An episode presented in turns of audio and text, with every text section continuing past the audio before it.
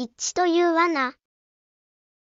昨今、多くの教会で一致が叫ばれており、それはまるで美しい響きのように歓迎されています。けれど、私たちはこの一致に気をつけなければなりません。イエス様の時代を思い出してください。対立していたはずのパリサイ派とサドカイ派が一致して、どうなりましたか真理を攻撃したのです。すべての一致が正しいわけではありません。聖書の教える一致とは何か、慎重に確認してみましょイエス様が来た理由。う。イエス様は何のために来られたのでしょうか主ご自身、次のように言っておられます。あなた方は、私が平和をこの地上にもたらすために来たと思っているのか。あなた方に言っておく。そうではない。むしろ分裂である。イエス様は、分裂のために来られました。イスラエルの家の失われた羊のところへ来て、偽りの教えにとらわれていた霊たちに真理を述べ伝え、彼らをより分けたのです。私は真理について証しをするために生まれ、また、そのためにこの世に来たのである。誰でも真理につく者は、私の声に耳を傾ける。真理 vs 偽りの教え。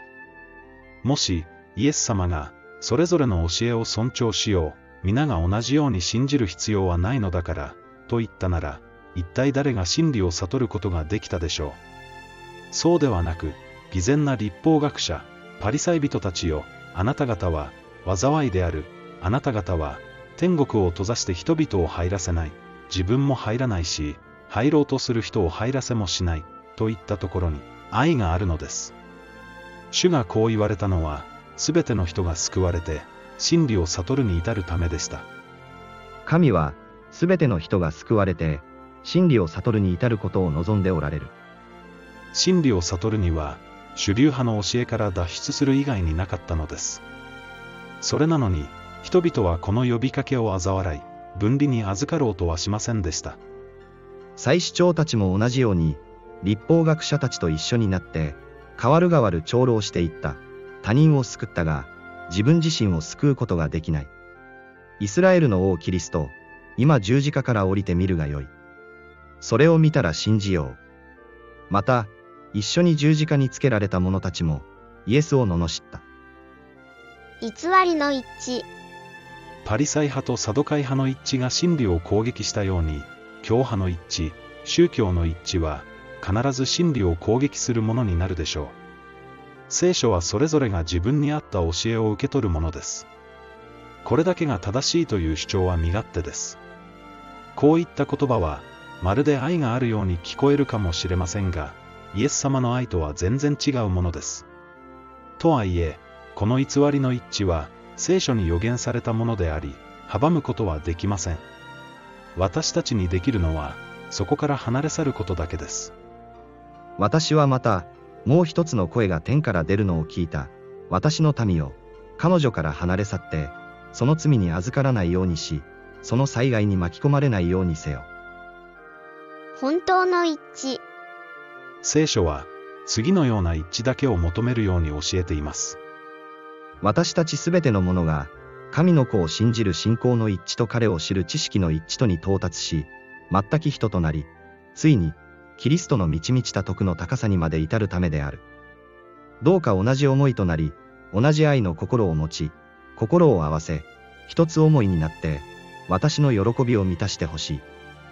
同じ信仰、同じ知識、同じ愛の心、同じ思い。すなわち、ただ一つの真理によって一致すること。これこそが、聖書の教える、唯一の一致です。異なった教理を尊重し合いましょうという教えは、一見すると人道的で、美しく思われるかもしれませんが、その実、真理を破壊する行為です。むしろ、みんなから嫌われてでも、真理を守り通す人こそ、本物だと聖書は教えます。私のために人々があなた方を罵り、また迫害し、あなた方に対し、偽って、様々な悪口を言う時には、あなた方は幸いである。喜び、喜べ。天においてあなた方の受ける報いは大きい。あなた方より前の預言者たちも、同じように迫害されたのである。あなた方は、地の塩である。もし塩の効き目がなくなったら、何によってその味が取り戻されようか。もはや、何の役にも立たず、ただ外に捨てられて、人々に踏みつけられるだけである。私たちは、真理を世に伝える、地の塩です。誰も真理を語らなくなった時、もはや真理は永久に失われてしまうことを覚えてください。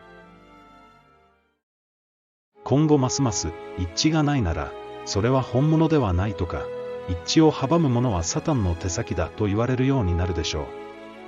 また兄弟は兄弟を、父は子を殺すために渡し、子は両親に逆らって立ち、彼らを殺させるであろう。また、あなた方は私の名のゆえに、すべての人に憎まれるであろう。しかし、最後まで耐え忍ぶ者は救われる。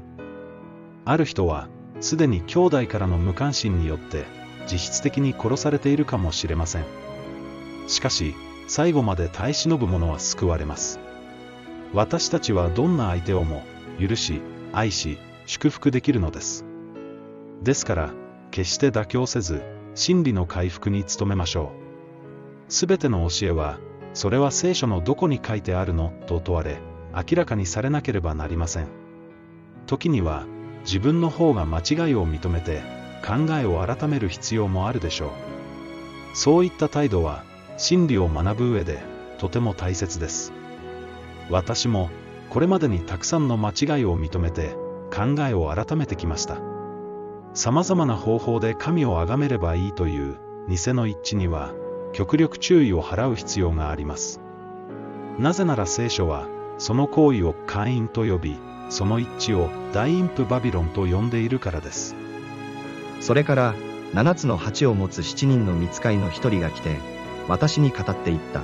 さあ、来なさい。多くの水の上に座っている大陰譜に対する裁きを見せよう。地の王たちは、の女と会員を行い、地に住む人々はこの女の会員の葡萄酒に酔いしれている。本当の一致とは何か、もう一度聖書から学び直す必要があります。正しいのは、いつだって聖書だからです。